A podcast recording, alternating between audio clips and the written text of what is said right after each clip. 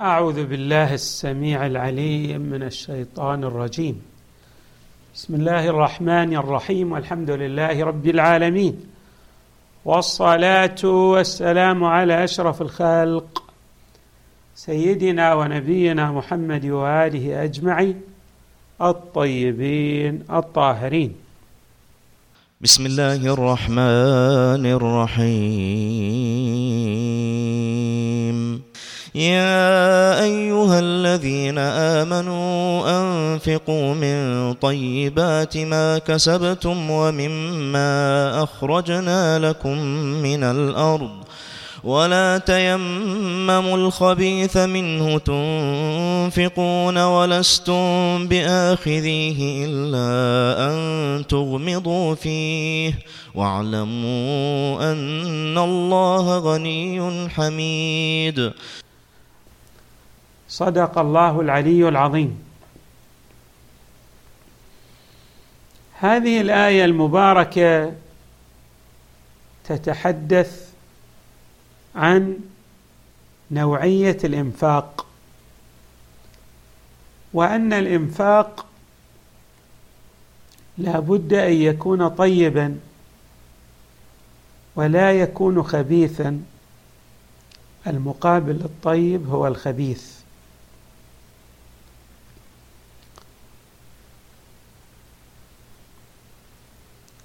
وينبغي هنا أن نشير إلى سبب من أسباب النزول بمعنى أن بعض الناس كانوا يؤدون زكاة أموالهم من التمر بالتمر الحشف. أو التمر غير الجيد. ويؤدون به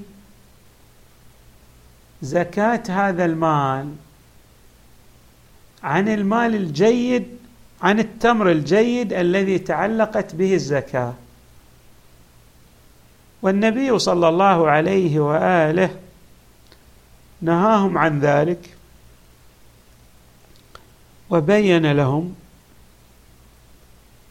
أنه ينبغي عليهم أن ينفقوا أو أن يؤدوا زكاة تمورهم من التمر الجيد. كما أن بعض الناس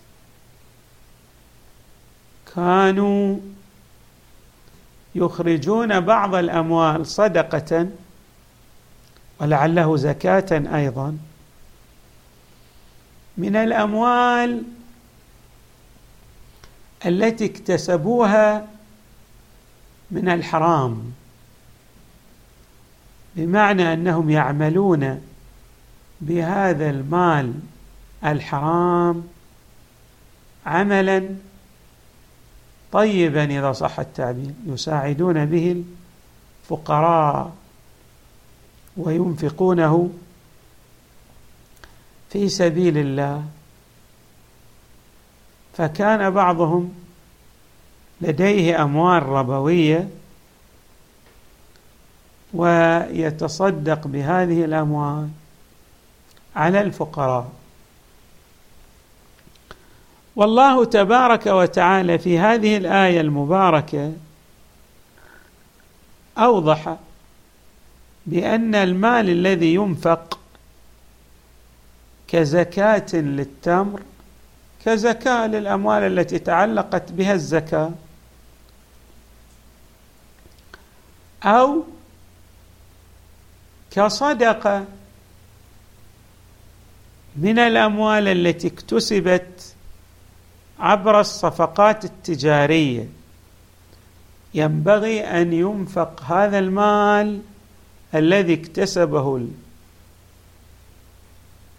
الملتزم بجادة الشريعة اكتسبه من الحلال لينفقه في سبيل الله. اولا ينبغي أن نلتفت إلى أن الإنسان بعض الأموال هو يريد أن يتخلص منها. لا يريد أن يرتبط بها. فالمال غير الجيد سواء كان من التمر أو من غيره أو من الأموال التي اكتسبها هو يريد أن يتخلص من هكذا أموال.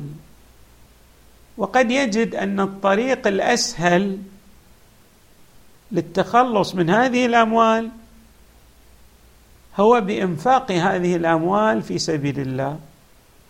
كما نعبر يتخلص منها من جهة ويكسب بها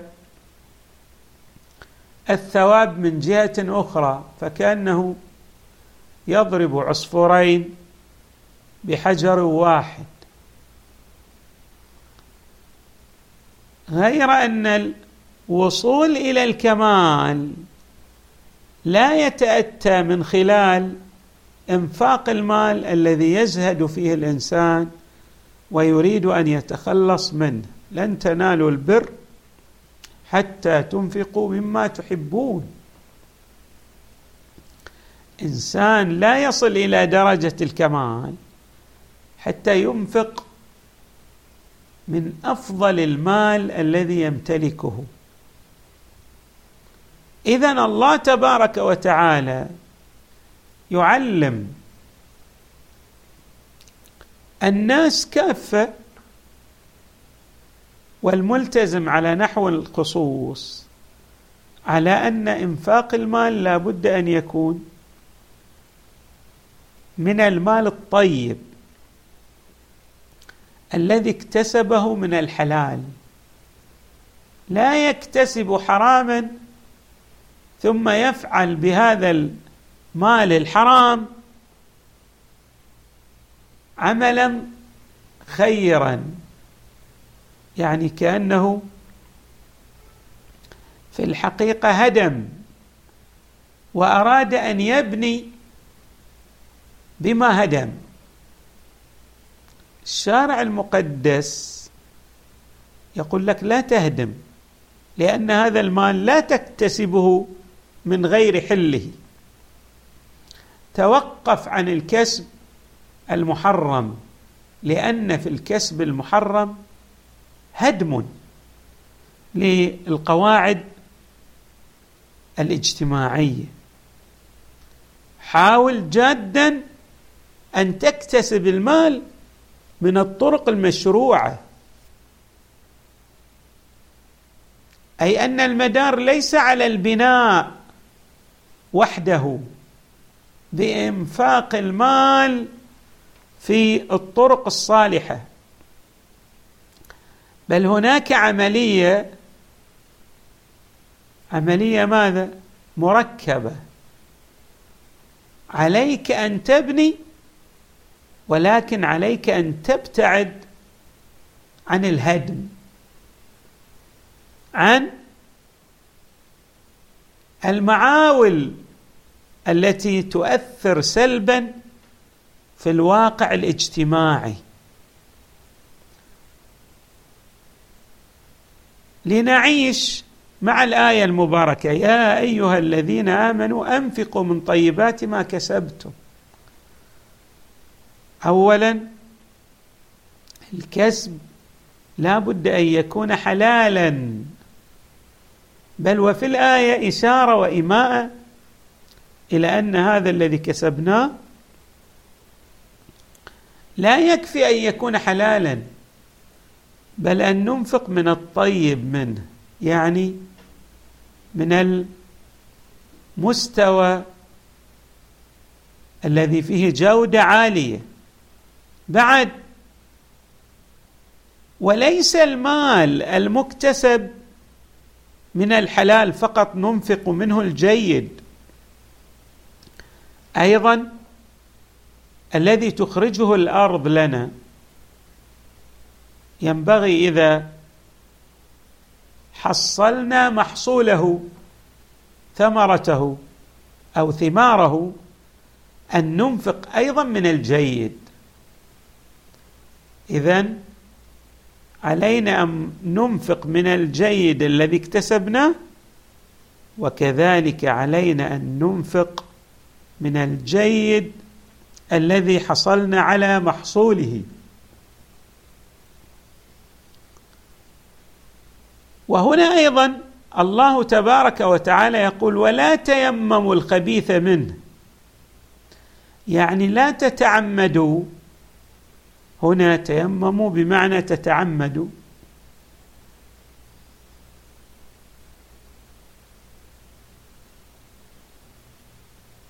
ولا تيمموا الخبيث منه تنفقون.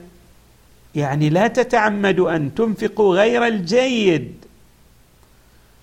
مع أنكم لو أعطيتم غير الجيد لما قبلتموه لأنفسكم. إنسان إذا أعطي غير الجيد ما راح يتقبله لنفسه فليجعل نفسه ميزانا. كما أنه لا يتقبل غير الجيد عليه أن لا يعطي غير الجيد. لماذا؟ لأنك أنت تريد أن ترفع مستوى الإنسان الاقتصادي بإنفاقك هذا المال. ورفع هذا المستوى الاقتصادي لا يتوقف على المال وحده بل يرتبط بعوامل جد هامه من أهم تلكم العوامل الانضباط في السلوك. فالإنسان لو أتيح له أن يكتسب المال من غير حله ثم سوغ له أن ينفق هذا المال في طريق البناء كما قلنا. لكان الإفساد أكثر من الإصلاح. هذا ما لا يريده الحق. تبارك وتعالى لا يريد الإفساد في الأرض وإنما يريد أن تمتلئ هذه الأرض بالخير بالأمور الطيبة فإذا لا تتعمدوا. إنفاق الخبيث غير الجيد. مع أنكم لو قدم لكم غير الجيد لما أخذتموه. نعم هنا حالة يفصح عنها القرآن في بعض الأحايين. قد يكون الإنسان يأخذ غير الجيد. ليش يأخذ غير الجيد؟ يعني يصبح متساهلا. نبين كيف أن القبول بغير الجيد قد يتم في بعض الأحايين. قد يكون هناك شخص لديه تجارة. ولكن عنده بخل. لا يريد أن ينفق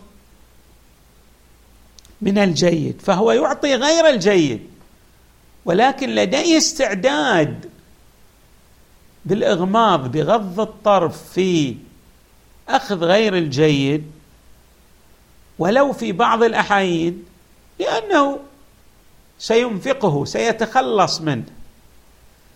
فاذا المدار ليس على أن الإنسان قد يكون يقبل بغير الجيد في بعض الأحايين. نعم قد يقبل بغير الجيد في بعض الأحايين. لكن ليس هذه هي القاعدة المستمرة. الإنسان السوي المنضبط في الأعم الأغلب لن يأخذ إلا الجيد ولا يرضى إلا بالجيد.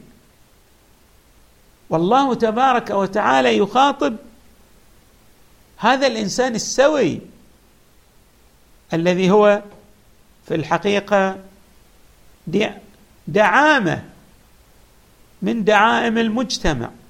هذا الإنسان السوي دعامة. هذا الإنسان السوي في الأعم الأغلب لن يغض الطرف بل لا يقبل إلا بالجيد. ولهذا الله تبارك وتعالى يخاطب الجميع على نحو شنو؟ على نحو القاعدة العامة التي ينبغي للجميع الالتزام بها. نعم. فيقول ومما أخرجنا لكم من الأرض ولا تيمموا الخبيث منه تنفقون ولستم بآخذيه. أنت تنفق غير الجيد أو الخبيث لكن لن تقبل أن تأخذه إلا أن تغض الطرف كما قلنا وتغمض عينيك. ثم ينبه الحق على أمر غاية في الأهمية. ألا هو هو وهو أن الله تبارك وتعالى غني مطلق. وهو أيضا محمود حميد هنا بمعنى محمود. محمود على كل حال. وهو الذي أعطاك هذا المال وهو الذي مكنك وهو الذي أوصلك وهو الذي أفاض عليك. فهو ليس بحاجة إلى هذه الأموال التي أنت تنفقها وإنما من أجل من أجل مصلحتك. كي تعود هذه المصلحة إليك وعليك. الله يذكرك بذلك. هو يأمرك أو يستقرض هذا المال منك ويتقبله منك إذا كان جيدا وخالصا لله لكن الله تبارك وتعالى ليس بمحتاج إلى ذلك لأنه هو المستغني عن عباده وهو الذي أفاض عليهم بنعمه. وهو المحمود أيضا بمعنى الذي يستحق الحمد. قد يتصور ها هنا شخص بأن ماذا يريد الله تبارك وتعالى أن يوضحه لنا بقوله وهو الغني الحميد حتى نلتفت إلى أن ما نعطيه اولا جاء من عند الله تحصلنا عليه من عند الله وليس هو من أموالنا إلا بالإعتبار كما عبرنا أكثر من مرة. والأمر الثاني هذا يشير إليها واعلموا أن الله غني. والأمر الثاني أن من يستحق الحمد في الحقيقة؟ ليس أنت الذي أنفقت مع أن الله سيحمدك وسيشكر هذا الإنفاق إذا كان على الضوابط المبتغاه من قبل الله. ولكن الحمد والثناء في نهاية المطاف لمن؟ للحق تبارك وتعالى لأنه هو المبدئ والمبدع والمنعم. ولذلك الله تبارك وتعالى يلفت انتباهنا إلى هذه الحقيقة عبر غناه غناه المطلق عبر غناه المطلق وكونه هو أيضا المحمود.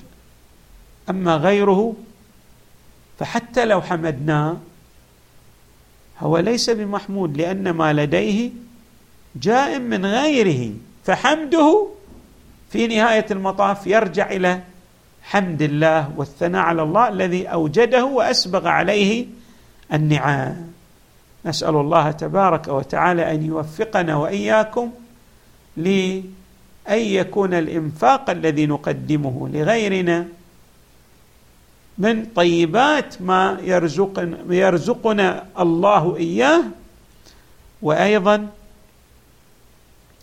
أن يكون خالصا لوجهه. والحمد لله رب العالمين وصلى الله وسلم وزاد وبارك على سيدنا ونبينا محمد وآله أجمعين الطيبين الطاهرين.